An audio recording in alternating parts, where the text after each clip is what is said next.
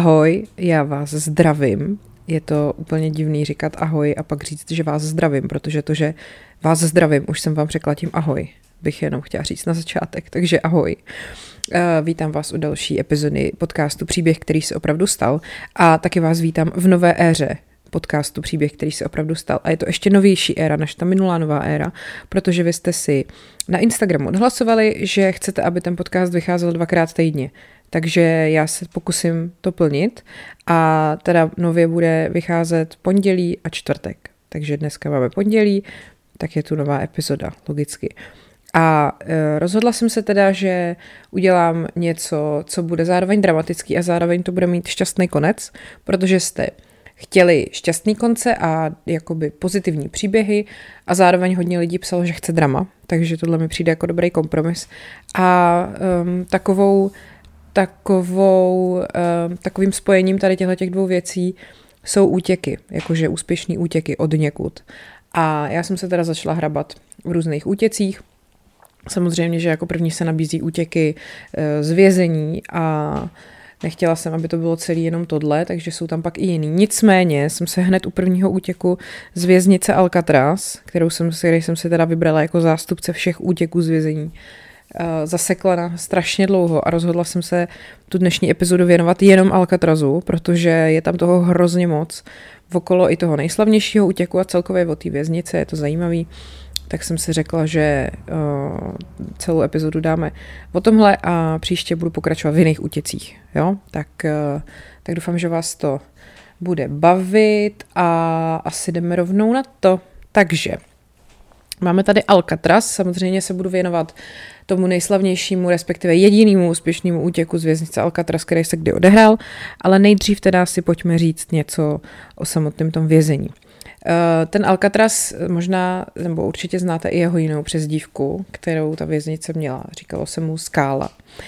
Uh, možná jste dokonce viděli stejnojmený film se Seanem Connerym a Nicolasem Cagem. Možná slyšíte z mého hlasu, že se usmívám, protože ten film je takový hrozný guilty pleasure, teda pro mě. Jo. Tam, uh, jak je Sean Connery nejdřív zarostlej, že jo, a oni ho pak voholí a on je najednou normální a Nicolas Cage prostě se svým jedním výrazem, kterým dokáže vyjádřit smutek, vztek, radost, i opovržení a pak je tam samozřejmě ten nejlepší český dubbing a uh, hlášky jako zavolejte mi generála Etornyho a podobně.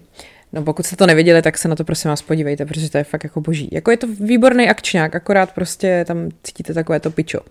No, tak to jsem trochu odběhla, takže Alcatraz neboli skála, je to vlastně vězení, který stojí na skále a je obklopený vodou, kterou v podstatě nejde úplně jako přeplavat.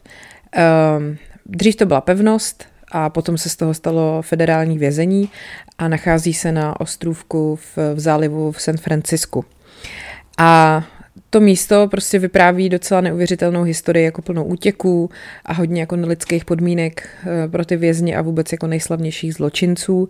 A dneska ten Alcatraz můžete navštívit v rámci prohlídky, eh, kdy se tam dostanete jako turista normálně trajektem ze San Francisca. Teda dneska ne, že jo. Dneska se všichni maximálně dostaneme prostě do Lidlu na nákup a pak zase domů, nevadí. Tak, uh, ta historie toho Alcatrazu uh, se začala psát už před více jak deseti tisíci lety.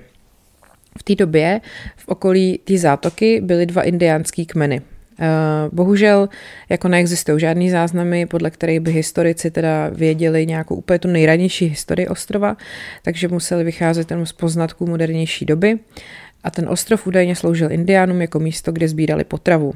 A jednalo se hlavně o vajíčka ptáků, který tam hnízdili a pak taky o rybolov. A ten ostrov jakoby čekal na své objevení evropskými kolonizátory až do 18. století, takže indiáni měli do 18. století klid.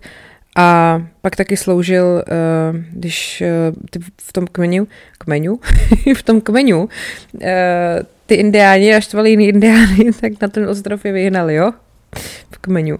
A takže prostě už tehdy se to používalo jako takový odlehlý místo, ze kterého úplně nejde utéct. No a, a pak to všechno začalo prostě jít uh, do kytek, protože v roce 1775 přistál na ostrově jako první Evropan španělský národní, národní, námořní důstojník Juan Manuel de Ayala A teda nebyl z ostrova některak nadšen, protože půda byla neúrodná, zajímavý, že indiánům to stačilo, všude byly skály a vegetace byla mizivá.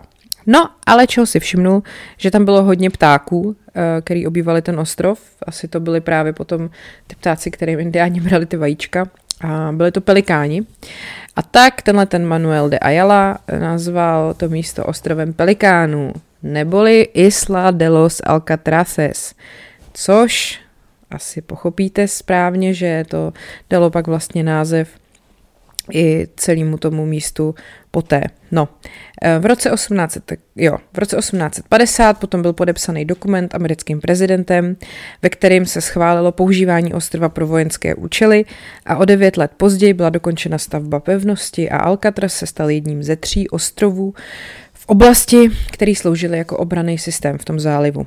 No, a potom důležitý moment, v roce 1934 se vlastnictví ostrova přesunulo uh, jakoby na ministerstvo spravedlnosti a to ministerstvo tady zřídilo právě federální věznici. Uh, tehdy ve Spojených státech uh, to bylo špatný, protože byla hospodářská krize, do toho byla prohibice, vznikaly zločinecké organizace, že mafie, Al Capone a tak dále. A věznice byly plný prostě brutálních vrahů, bankovních lupičů a různých těch eh, šéfů organizovaného zločinu. A navíc eh, jako ty vězni prostě furt utíkali, což asi chápeme všichni, No, e, nic je nezastavilo, dá se říct, nebo teda zastavilo, oni jako většinou se jim to třeba povedlo, pak je znova zatkli a podobně, nicméně prostě ty vězení po, po Spojených státech, žádný z nich nebylo dostatečně e, jako bezpečný, respektive dostatečně útěku vzdorný. A naštěstí teda se ukázalo, že uh, Alcatraz je útěku vzdorný, takže uh, do tohohle toho vězení pak vlastně oni přesunovali všechny jako problémový vězni ze všech různých věznic celých států, když už to s nima prostě jinak nešlo. Už si nám prostě pětkrát utek, tak hybají do Alcatrazu, jo? E, protože v Alcatrazu nebyly obyčejný mříže, který se dali přepilovat. Byly tam nějaký, který prostě nešli úplně zničit. Oni je nějak něčím vylili, mám pocit, ten jejich vnitřek. Navíc tam byly uh, cely, každá pro jednoho člověka, to tehdy vlastně bylo taky unikátní. Eh, automatizovaný otvírání těch cel, eh, jeden dozorce jenom asi na tři vězně, eh, venkovní strážní věže, kde byly ostřelovači a největší vlastně překážka nebyly jako mříže, ale ta voda, která měla asi 10 stupňů, která vlastně obklopovala celý ten ostrov, že jo. A silný proudy, který tam byly, takže ono, i kdybyste se do té vody dostali, i kdyby vám nevadilo, že plavete v deseti stupních, tak bylo prostě nesmírně jako těžký a náročný nějakou míli a půl, myslím, že to bylo od, od dru, druhé pevniny, kterou byste museli překonat. No, takže navíc teda ty dozorci byly pečlivě vybíráni a samozřejmě to byly ty nej, nejtvrdší, co vůbec jako se dali sehnat. Takže prostě žádný kamaráčovty, jo, samý prostě Trsňáci. No, eh, všechno se hrozně tvrdě trestalo, každý přestupek. Eh, v bloku D toho Alcatrazu byly cely, kterým se říkalo díry, a to byly prostě takové kopky bez světla, topení a jakýhokoliv vybavení, takže jako průměrná vysokoškolská kolej a tam prostě spousta těch vězňů jako zešílelo po pár dnech pobytu. Ten jeden dokonce byl tak šílený, Roof Persful se jmenoval, že si useknul sekirou prsty a prosil ostatní, aby mu usekli prsty i na druhý ruce. Asi, nevím, možná, nevím, no, nevím, no, jdeme dál. Já jsem si o něm pak něco hledala. Byl to nějaký uh, usvědčený vrah, který prostě pak mu diagnostikovali schizofrenii a Uh, prostě mu přišlo, že už jako není, jinou cest, není jiná cesta z jeho trápení, než si useknout prsty na rukou. Dobře, ale teda potom uh, dokonce ho i předčasně nějak propustili a dožil se docela vysokého věku, no, takže zase prostě trošku zapřehánil. No. Uh, vězni měli povolenou návštěvu jen jednou za měsíc, jinak byli zcela odříznuti od světa. Uh, tak, a vlastně teda, jak už jsem říkala, ten Alcatraz sloužil prostě jako taková finální stanice pro ty nejzlobivější kluky, co prostě od, odevšat utíkali. Takže když se přesuneme k těm útěkům, tak dohromady eh, těch pokusů o útěk zaznamenali 14. Já vám teďka povím o některých z nich. Takže Dubn, dubn 27. dubna 1936. To byl vůbec první pokus o útěk eh, z Alcatrazu a provedl ho Joseph Bowers, který eh, měl pálit eh, odpadky v takovým tý mm, spalovací peci velký, nebo odpadky, nebo odpad spíš, když bych to řekla správně. A to dělal a pak prostě v jednu chvíli, když měl pocit, že dozorci se nedívají, tak Eh, se rozhodl, tak se dal na útěk a začal vlastně šplhat po jednom z těch plotů, který tam byly. No já říkám plotů, ale víte, co myslím, to jsou takový ty prostě vysoký drátěný prostě věci, na který se v podstatě vylézt nedá. A eh, chtěl teda údajně to přelézt a dostat se jako k k pobřeží, ale chytli ho a e, zkoušeli ho teda na, nejdřív jako mu domluvit, aby slez dolů, což prostě neudělal, tak ho postřelili a on spadnul. E, byla to nějaká 15-metrová výška jako na následky zemřel. Uh, no, ale potom se teda ukázalo, že dost možná to vlastně nebyl pokus o útěk, ale že to vlastně byl pokus o sebevraždu, protože on se zkoušel zabít několikrát, jako v té věznici, ale tam vždycky ho někdo jako našel na poslední chvíli, tak mu vlastně došlo, že pokusit se o útěk bude ten nejistější způsob, jak umřít, protože buď prostě ho zastřelí oni, nebo někde spadne, nebo se utopí takže vlastně těžko říct, jestli to, jestli to opravdu byl vůbec pokus o útěk. Pak 16. Eh, prosince 1937 Theodore Cole a Ralph Rowe eh, se propilovali skrz ty železný mříže v ve vězeňském jako železářství. To mi přijde dobrý, jak oni vlastně tam měli takový malý městečko, oni tam měli že, železářství, různý jako uh, jiný obchody, obchůdky nebo takový prostě místa, kde se dali jako sehnat Eh, věci pro, já nevím, třeba nějaký trávení volného času a tak.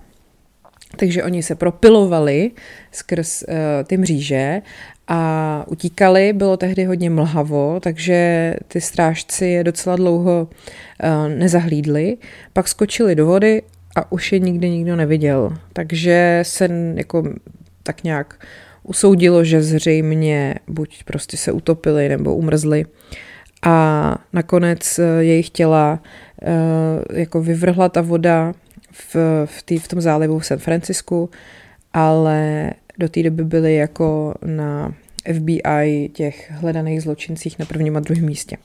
Tak, 23. května 1938 Rufus Franklin, Thomas R. Limerick a James C. Lucas napadli nějakého strážníka a zabili ho s, eh, s kladivem, který si zase sehnali pro změnu v nějakém uh, tom truhlářském obchodě, který tam měli. No a pak teda utíkali na střechu, jenomže tam uh, ozbrojený ten strážce zastřelil Franklina a Limericka, ostatní strážci pak přiběhli na scénu a uh, toho třetího nakonec uh, teda vzali, že jo, zpátky dali do, do vězení. A on nakonec, uh, mám pocit, že se pokusil ještě znovu o útěk a to k tomu se ještě dostanu. Tak, potom 13. ledna 1939 Arthur Doug Barker, William Martin, Rufus McCain, Henry Young a Dale Stemfield uh, byli vězni, kteří byli na té úplně nejhorší, nejvíc hlídaný uh, v té nejvíc hlídané části Alcatrazu, to byl ten blok D, a rozhodli se, že teda uprchnou a dokonce se jim to podařilo v noci toho 11. 13. ledna dostat se až na to pobřeží, ale když eh, dávali dohromady jako raft, který si prostě nějak tak jako spíchli z toho, co měli, tak je strážci prostě viděli a začali na ně střílet a jeden byl zabitý, Barker byl zabitý, Stemville byl zraněn a ostatní se vrátili zpátky na samotku. 21. května 1941 Joe Kretzer, Sam Shockley, Arnold Kyle a Lord Bargdoyle, Lloyd Bargdoyle, ježi to jsou jména, uh, pracovali v jedné části toho vězení a uh, dokázali prostě zase uprchnout těm strážcům nějakým způsobem a prořezali se skrz uh, v okno jedno, tam zase se dostali až na ten, na ten ty vole, jasně. Takže teďka prostě zapomenu, jak se řekne ta věc, která je prostě na okraji vody. to snad není možný. Dobrý. po břeh, jsem chtěla říct, že jo, pobřeží, tak. Um, no, nicméně opět se stalo to, co se stalo vždycky, takže prostě strážní doběhli a zatkli je a vzali je zpátky. A dva z nich potom to zkusili ještě jednou a k tomu se dostanu opět. Tak potom září 15. září 1941 John Richard Bayless uh, pracoval uh, zase v té drtičce těch odpadů a zase dokázal prostě se nějak vyvlíknout těm strážcům a zase se dostal až na to pobřeží a skočil do vody a zkusil plavat do toho San Franciska, no a pak se na to vykašlal a doplavalo zpátky, protože zjistil, že by to prostě nedal. Tak, eh, co tady máme dál? Eh, pak je tady jeden takový dlouhý, tím vás asi nebudu zdržovat. No, pak tady máme Eh, pojďme se rovnou podívat na ten květ, květen 2 až 4, 2. a 4. května 1946, což je věc, která je známá i jako bitva o Alcatraz. Takže to byl jako, to je jako do dneška, nebo tehdy, nebo prostě, ano. je to největší útěk, pokus o útěk z Alcatrazu, který se udál to už jsem říkala, 2. a 4. května 46 a vedlo to šest vězňů celkem. Uh, buď se tomu říká bitva Alcatraz, nebo Alcatrazský jako kravál, to mi přijde dobrý. A ty vězni teda byli Bernard Coy, Joseph Kretzer, Sam Shockley, Clarence Carnes, Marvin Hubbard a Miran Thompson. Uh, oni prostě nějakým způsobem převzali kontrolu uh, v té svojí cele nebo v tom, uh, v tom bloku těch svých cel, uh, že vlastně přepadli ty strážný a jakoby nějaké přemohli, uh, dokázali se dostat do místnosti, kde byly zbraně a získali klíče uh, jako ven, vlastně, co, co vedlo jako na, na takový ten dvorek, kde se normálně trávil volný čas, že se tam hráli jako nějaký sporty a tak. No, takže se dostali až teda tam a pak chtěli jako získat nějaký lodě, které tam byly ukotvený a na těch lodích se normálně dostat že jo, do toho San Franciska na druhou stranu. Dokonce vzali nějaký ty strážný jako rukojmí a pak je po dvou dnech uh, jako zabili. No a pak teda naštěstí ale se tam do toho Alcatrazu dostali US Marines, jakože námořníci, námořnictvo a pomohli tam vlastně těm místním jako strážným a uh, přemohli tady tyhle ty vězně, který tam spustili takovouhle uh, takovouhle vzpouru a nakonec to dopadlo tak, že uh, zabitých bylo celkem sedm, ne, tři, tři vězni byly zabitý a sedmnáct těch dalších lidí bylo těžce zraněno. A tři z těch šesti, který teda uspořádali tady tu vzpouru, tak uh, byli potom vlastně věz, jakoby souzený a uh, byli odsouzený k smrti. Shockley a Thompson uh, byli odsouzený k smrti v plynové komoře a ten Carnes, ten třetí z nich teda nakonec nebyl, to, toho jenom odsoudili k druhému doživotí. Tomu bylo 19 let, takže tak. No, pak tady máme 23. červenec 1956. Uh, Floyd Wilson uh, zmizel z, z toho, co dělal tam nějakou práci, která byla jako v zálivu, uh, v přístavu a pak ho našli po 12 hodinách, jak se schovává mezi nějakýma skálama a čeká vlastně, jak na to, až bude mít příležitost si vyrobit raft. No, takže jak vidíte, tak prostě ta voda byla opravdu jako konečná pro všechny. A teď přemýšlím, tady už je jako jenom jeden. No a teď se pojďme teda konečně dostat k tomu, o čem vám tady chci vyprávět celou dobu v podstatě a to je ten známý útěk z Alcatrazu, který byl jediný úspěšný. Já nevím, jestli jste viděli ten film Útěk z Alcatrazu s Clintem Eastwoodem, je z roku 1979 a um, je dobrý, jo, jakoby je to pěkná zápletka. no ne, prostě uh, jak je asi člověk zhyčkaný z takových těch filmů jako u těch z věznice Shawshank nebo třeba z seriálu Prison Break, který jsou nepochybně prostě tady tím letím vším jako inspirovaný, tak tam je jako mnohem víc takový tý vomáčky, takových těch mezilidských vztahů a takového toho Hollywoodu. Když to v tom útěku z Alcatrazu je prostě čistě jenom jako od, prostě od A do Z jenom ten samotný útěk. Tam prostě není žádná není žádná vomáčka, není, nejsou tam nějaký prostě blbosti okolo. A mě to tam trošku nějak jako chybilo, nebo já nevím, jak to mám říct, chápete, jak to myslím. No. Každopádně teda tenhle ten útěk je, jak jsem říkala, jediný, který se asi zřejmě poved, protože vlastně se nikdy definitivně stoprocentně nedokázalo, jestli ty tři vězni, který tehdy uprchli, to vlastně doopravdy přežili. Ale do té doby bylo jako tak nějak daný, že Alcatraz je věznice, ze kterých se nedá utéct, to je asi stejný, jako že Titanic se nedá potopit, stejný, jako že tenhle ten lockdown bude, bude trvat jenom tři týdny, už to musíme vydržet jenom do Velikonoc a podobně, jo, prostě keci prdy beďary. Tak, eh, stalo se to celý 12. června 1962, kdy vlastně ráno, když um, ty strážní kontrolovali uh, postele vězňů, že jo, jestli tam jsou, tak uh, nejdřív to vypadalo, že opravdu jako jsou všichni, akorát, že když toho jednoho chtěli probrat, tak ten strážnej ho vzal za vlasy, aby s ním zatřás a najednou mu ta hlava zůstala v ruce, na, načež jako spadla na zem a ten strážný viděl, že ta hlava je vlastně jenom uměle vyrobená z starého e, mejdla a z nějakých, e, jako z mokrého toaleťáku a prostě je to vytvarovaný jako, jako hlava, je to pomalovaný a jsou na tom nalepený opravdický vlasy. Načež se ukázalo, že takový jsou okolo sebe, okolo další dvě, že teda celkem tři vězni utekli. Pojďme se teda podívat na to, jak se to celý uh, stalo. Takže ti, co utekli, se jmenovali uh, ten, že jo, Frank Morris, John a Clarence Englinovi, to byli bratři.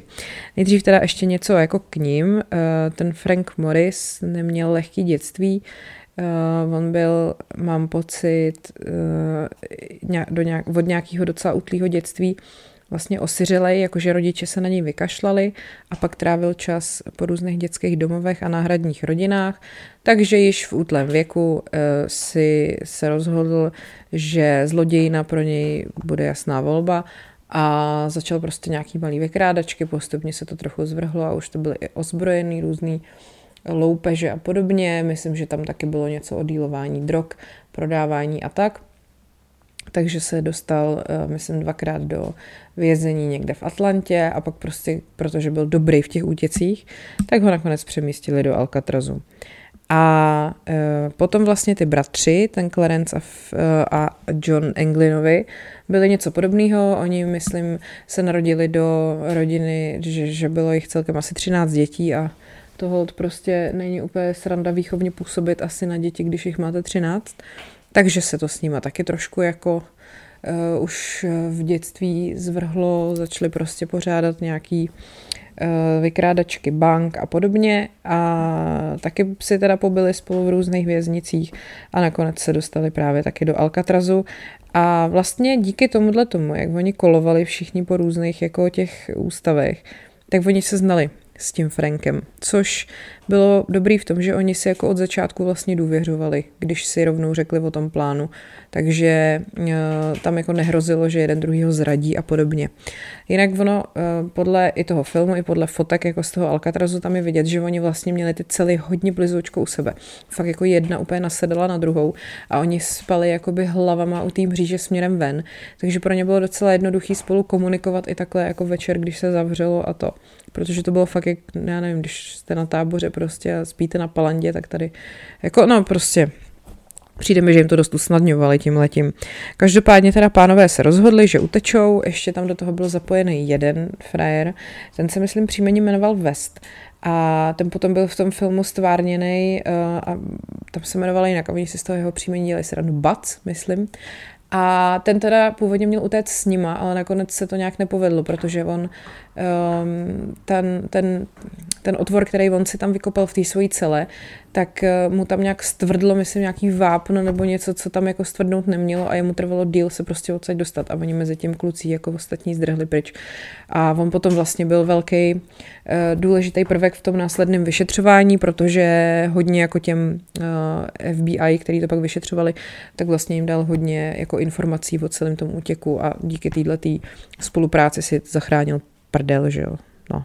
Tak, napila jsem se kávičky A teď jdeme teda už na ty detaily toho útěku. Takže uh, oni si už někdy v prosinci roku 61 řekli, že teda utečou. Eh, zopakuju, že teda útěk se pak odehrál až v červnu 62. A oni uh, teda zjistili samozřejmě, že jednej jako lepší cesta bude prokopat se skrz ty jejich cely do takový jakoby chodby, která sloužila jako pro ventilaci a byla úplně jako prázdná a dalo se tam v ní normálně procházet.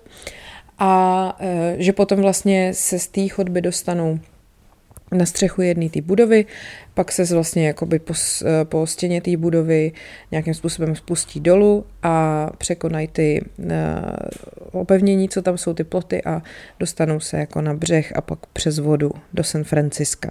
No, teď ale, že jo, strašně moc záleželo na tom, uh, jak dobře budou na tohleto celý připravený. Takže oni za prvý schánili různý ty nástroje, kterými se mohli prokopávat skrz tu zeď. To bylo třeba, že vzali prostě lžíci z jídelny, respektive oni samozřejmě všichni furt kontrolovali, takže ten Frank třeba přišel s tím, že mu spadla lžíce na zem, že potřebuje novou a tak mu tak si tam z té přihrádky bral jako novou, ale vlastně si vzal dvě a jednu si dal do kapsy. Tu si pak naostřil a tou se jako prohrabával prostě ven.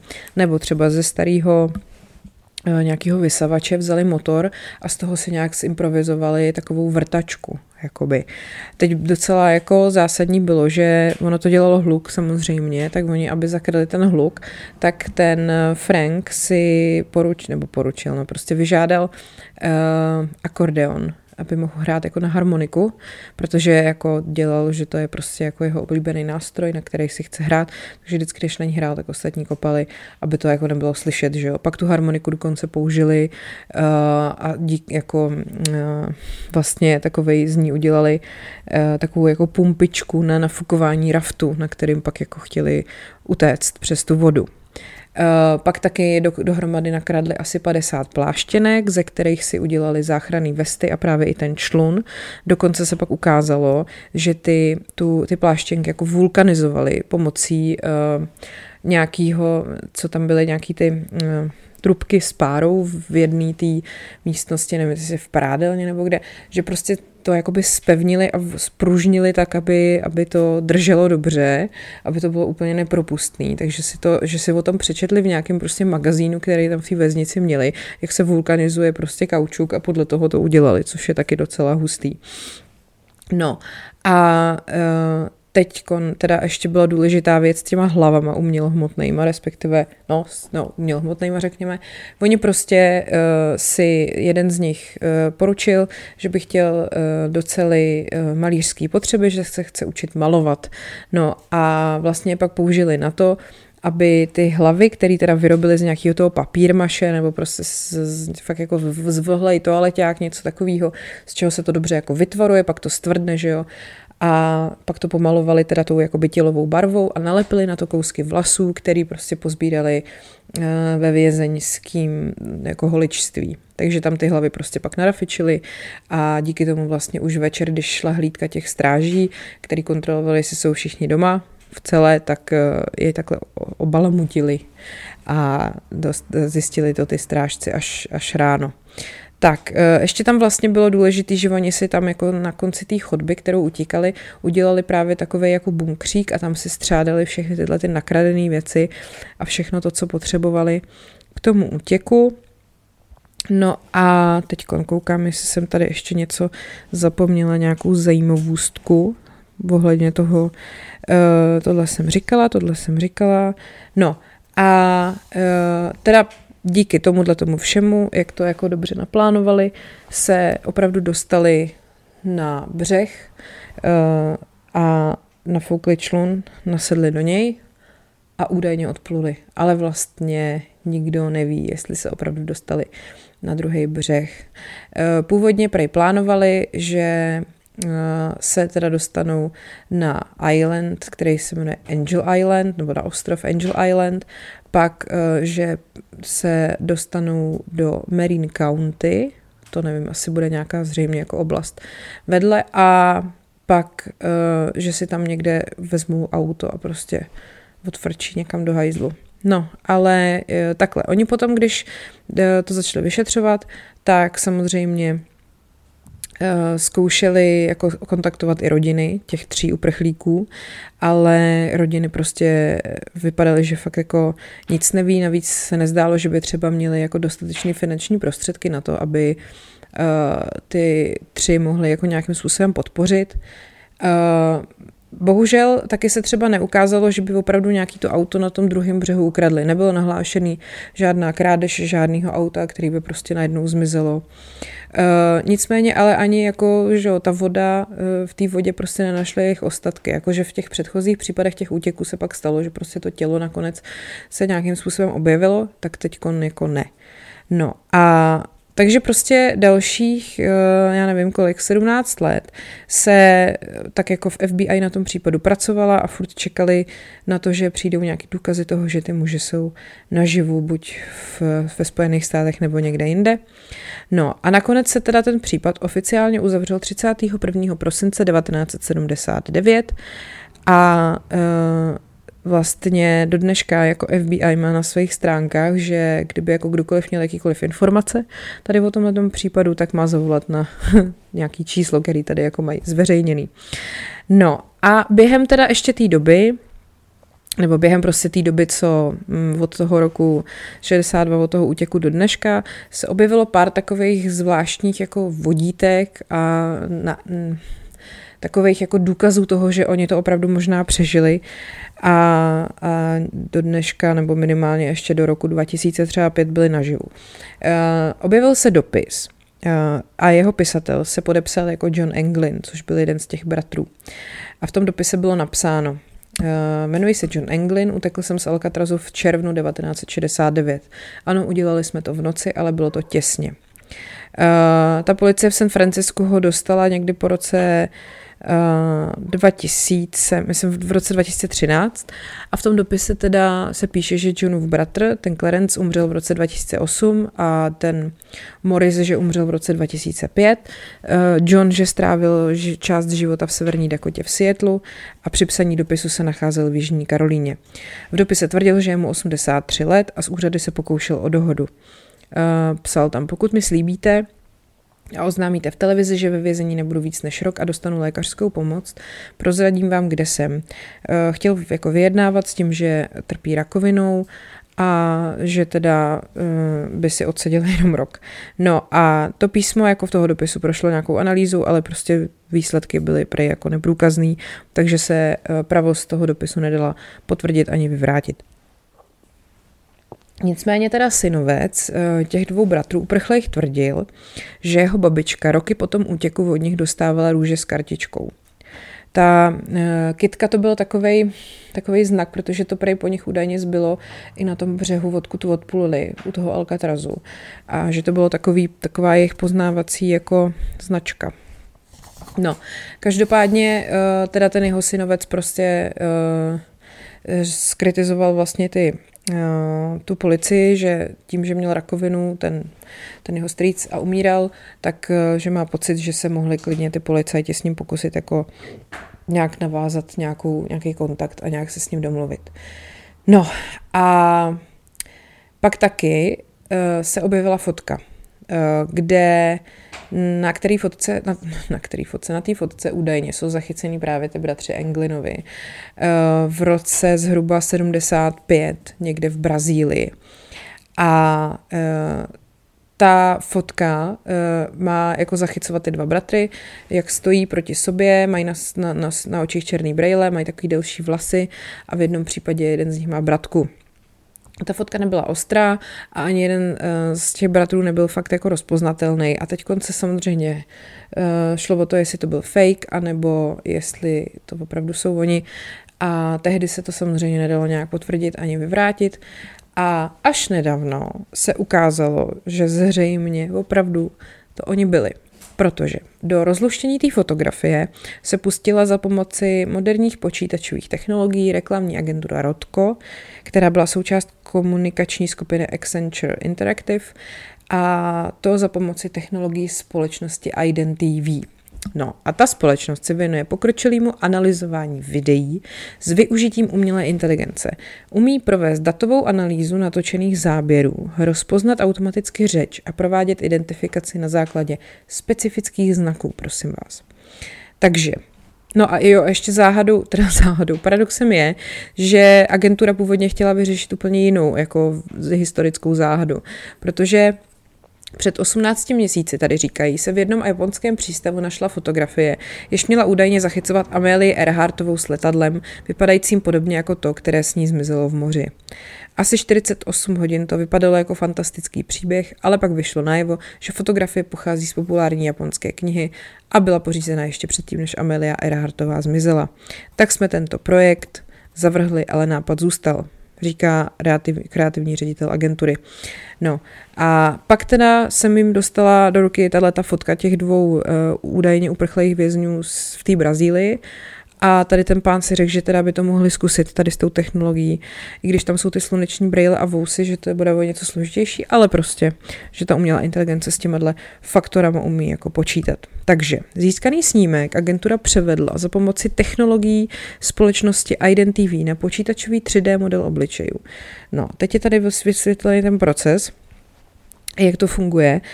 Uh, oni, jakože algoritmus se krmí, toho, algoritmus toho programu se krmí mnoha snímky obličeje jedné osoby spolu s řadou fotografií různých lidí. Mnohokrát tento proces opakuje a učí se pomocí matematických modelů rozeznávat jeden obličej od druhého. Využívá přitom takzvaný, takzvané konvoluční neuronové sítě, což je algoritmus schopný se naučit identifikovat různé aspekty obrazu, přiřadit jim odpovídající důležitost a odlišit jeden od druhého. No a takže long story short, podle programu IdenTV vykazuje tvář světlovlasého bezvousého muže stejné obličejové znaky jako vězeňská fotografie Johna Englina a podle neuronové sítě je výsledek srovnání obou snímků pozitivní jinými slovy. Podle počítačové analýzy by na fotce z Brazílie měl být opravdu John Englin. Takže to znamená, že ten útěk byl skutečně úspěšný a že teda bráchové se přesunuli do Brazílie. O tom Morisovi bohužel se neví, Akorát, že potom s tím zase moc nekoresponduje ten dopis, který pak uh, přišel, že jo, kde ten Anglin říká, že žil v nějaký Dakotě a podobně. No, takže vlastně buď je jedno pravdivý a druhý není, nebo je obojí fake, nebo je obojí, no, je to, je to zvláštní. Každopádně nikdy prostě se 100% nepotvrdilo ani nevyvrátilo, že frajeři to přežili nebo nepřežili. A Alcatraz teda eh, dneska už sice neslouží jako věznice, ale tady ta záhada prostě jede dál. Ale stejně jsem si to vybrala jako úspěšný pokus o útěk, protože podle toho všeho, co jsem si o tom načetla, tak jako stoprocentně věřím tomu, že se jim to podařilo. Myslím si, že by jinak ty jejich těla v té vodě nějakým způsobem našli a že oni prostě tím, že se o nich už pak nevědělo, jenom znovu dokázali, jak hrozně dobře to celý udělali. Ještě jsem zapomněla zmínit, že ten Frank Morris měl nadprůměrný IQ, oni mu naměřili nějakých 133, takže on byl opravdu jako velmi inteligentní a od začátku byl považovaný i za jako strůjce celého toho plánu. Takže mám pocit, že takhle strašně chytrý člověk by nenechal nic náhodě a rozhodně by se pak neprozradil týden po tom, co utek, že? Takže prostě zřejmě zmizel někde Bůh ví kde, změnil si jméno a tak dále. No, tak, to byl Alcatraz, prosím vás, a doufám, že se vám to líbilo. Bylo to docela vyčerpávající informačně i pro mě. a příště budeme pokračovat v útěcích. Tentokrát to bude Uh, asi zkusím dát dva útěky, to bude útěk z otroctví a pak útěk přes hranice. Necháte se, doufám, nech, nechte se, ne, necháte se, doufám, nechte se překvapit, o kom budu mluvit a to by bylo teda asi pro dnešek už všechno. Mě už trochu bolí pusa, takže vám děkuju. Mějte se hezky, dávajte na sebe pozor, noste respirátory a ať je váš život příběh, který se opravdu stal.